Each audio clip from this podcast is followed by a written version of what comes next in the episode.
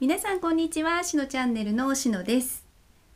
今日のテーマは二極化は二極化でも体の二極化をテーマにしてお送りしたいと思います、えーゆかりさんです。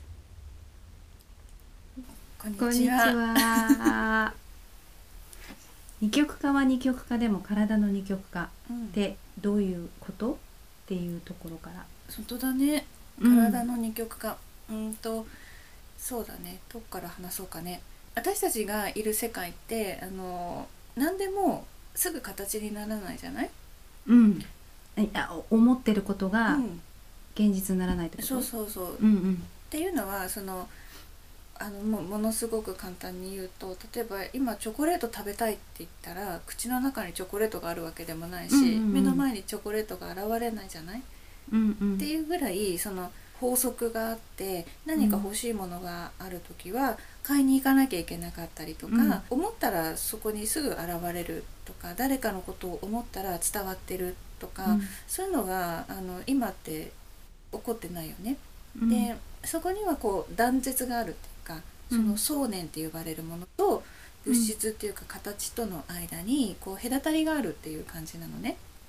でだから思ったことっていうのは必ず形になるものなんだけれどもそれはじわじわじわじわこう振動数を下げていくことによってうんこう硬いものになっていくっていうのが現実化する形になるっていうことなの。でうんあの引き引き寄せの法則とかもそうだし、まあ、この世界のその仕組みとしてね例えば「家が欲しいです」って言った時に、うん。もうそれを決める。家が欲しいと決める。でそしたらあとはもう家が寄ってくるのを待つだけっていうのが引き寄せなんだけれど、えー初めのその希望夢とか希望っていうのってものすごく軽いものなのね。あんまり思い浮かべますてる。うんうん。感じだけど、うん。それをうん。あの例えば具体的に思い描いてねっていうのっていうのはどんどんどんどんこう密度をこう濃くしていくっていうか気を濃くしていくようにしてもうそれがもうここにあるかのように感じるまでこう練っていくようにするのね。でそうするとそこから少しずつもっともっと振動数を下げていくことによって形になるっていうことなの。でそうすると気づくと手に入ってるっていうようなことがえねそのさ振動数を下げてる時はさ自分も振動数は下がっちゃってるの？それともあ違うそのものだけがの、うん、対象に対してー。これが欲しいとかこうしたいっていうものっていうのをどんどん濃くしていく必要があるっていうこと。なりたいものもそうだし。こうなりたいああいうああいう仕事したいとかっていうのあるじゃない？それに対してもやっぱりこう漠然とっていうかふわっと夢と希望をえ描いてこうキラキラしてるのではやっぱりキラキラしたままなのね。でそれをもっとなんかこうこう感情を伴ってってどんどんしていって濃いものにしていくっていうのをあのすると形になるっていう感じで。でやっぱり何段階かそうこういうふうにこう振動数下げなきゃいけないし直じゃないわけね。思ったことがすぐ現れる世界じゃないっていうところに私たち生きてるわけ。でこれって実は本来の在り方ではなくってうん。で想念ってその気の部分エーテル体とかそういう部分とこう物質っていうこう物質世界との間に断絶があるんだけれどもともとはこんな断絶なんてなかったからうん。例えば私たち恒星から来ました神なんですよみたいな話をするけれどあの本当にいつでも降りてきてた時代があったわけ。もう忘れ去られたかつての地球はみたいな。でそこは思ったらそのままもう何て言うのかな実現するというかもっと振動数が高いからここまでこう硬いものではなかったけれど、まあ、そういう世界だったんだけどある時に地球も？地球も？うんそうそう地球地球自体がっていうかまあこのうんそうだね。地球自体が振動数が高かった。ででもそれがある時に二極化が始まる時があったわけ。でそこからこうだんだんと隔たりがで出てくるようになってで今はそれがより一層進行してるみたいな感じなのね。二極化がね。うん。だからもう本当にもうずっと昔から始まったことがどんどんどんどん加速加速するっていうか進んでってるっていう感じなわけね。でさっき言ったその体の二極化ってなんで、っていうことなんだけど私たちの人体にも肉体にもそれって反映されてるようなところがあるのね。まあ、肉体というか、うん、でその断絶箇所っていうのが腰にあるよって言われてるわけ。うんで腰腰痛がある人ってすごく多いんだけどでそこのこうあの痛みの理由っていうのがもう本当に元を正すとそこにあるみたいな感じなわけ、うんうん。二極化が始まったその瞬間のなんていうか痛みっていうのかながあったわけよ。やっぱりそのこの間愛の時で言ったけど一なるものだったものを2つに分けるって、うんやっぱりものすごく残酷なことだと離れてしまうような感じだもんね。うん。うん、すごくねやっぱそれに関してはなんか あの怒ってる怒ってる怒ってるっていうかそそのね悲しいと思ったわけ私そその時いうことを。悲しいしなんなんでこんなことするのかなって思ったわけ。あのされた側っていうよりは下側ななんだけどだからなんてひどいことするんだっていうぐらいやっぱ辛いことだから。でやっぱそこに痛みがあるっていう感じなわけ、うん。そういう記憶っていうのがやっぱり掘り返すと出てくるっていうことで誰しもが持ってる断絶箇所って感じなわけ。腰っていうのがね。うん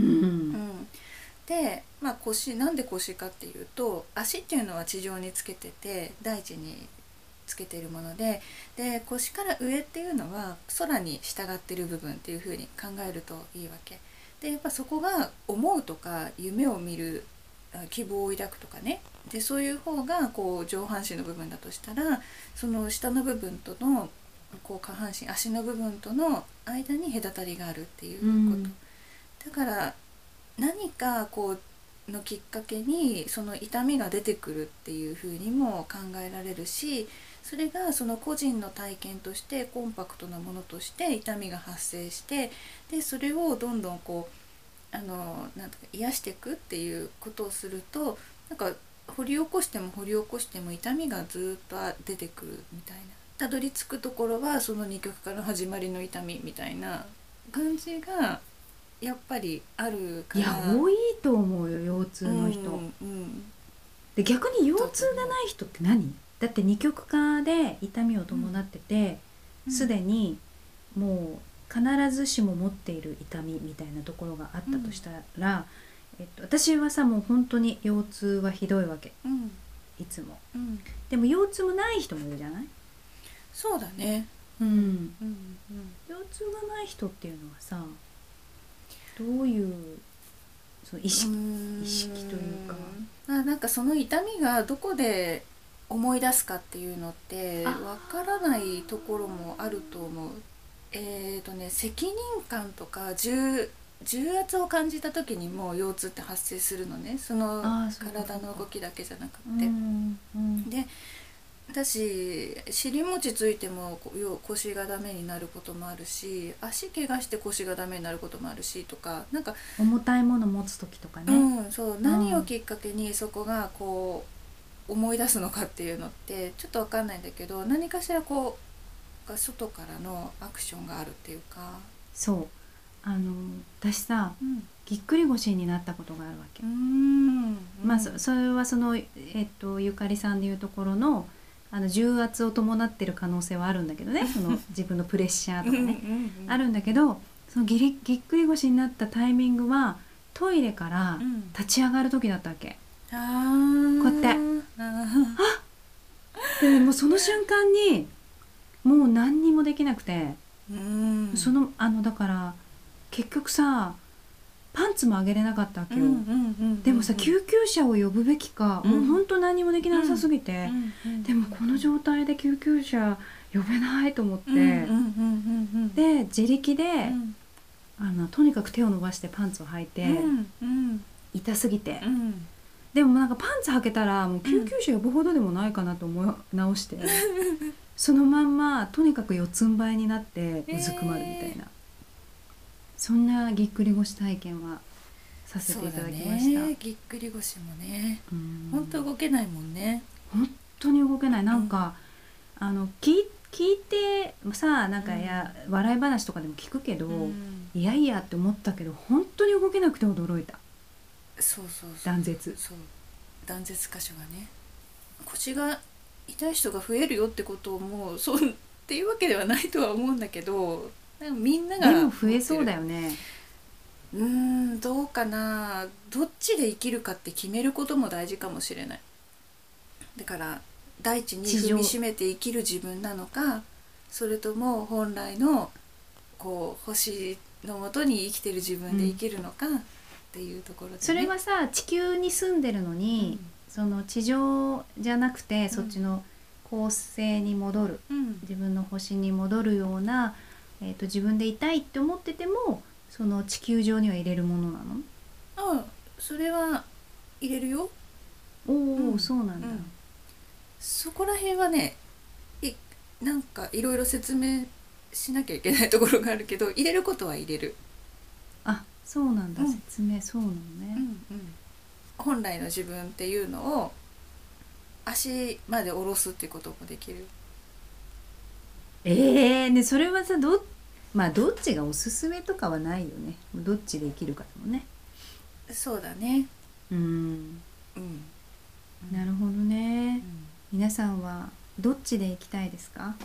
公正に生きる自分と大地を踏みしめて歩く自分とぜひこれを機会に考えてみてはいかがでしょうか？ということで次の動画も見てね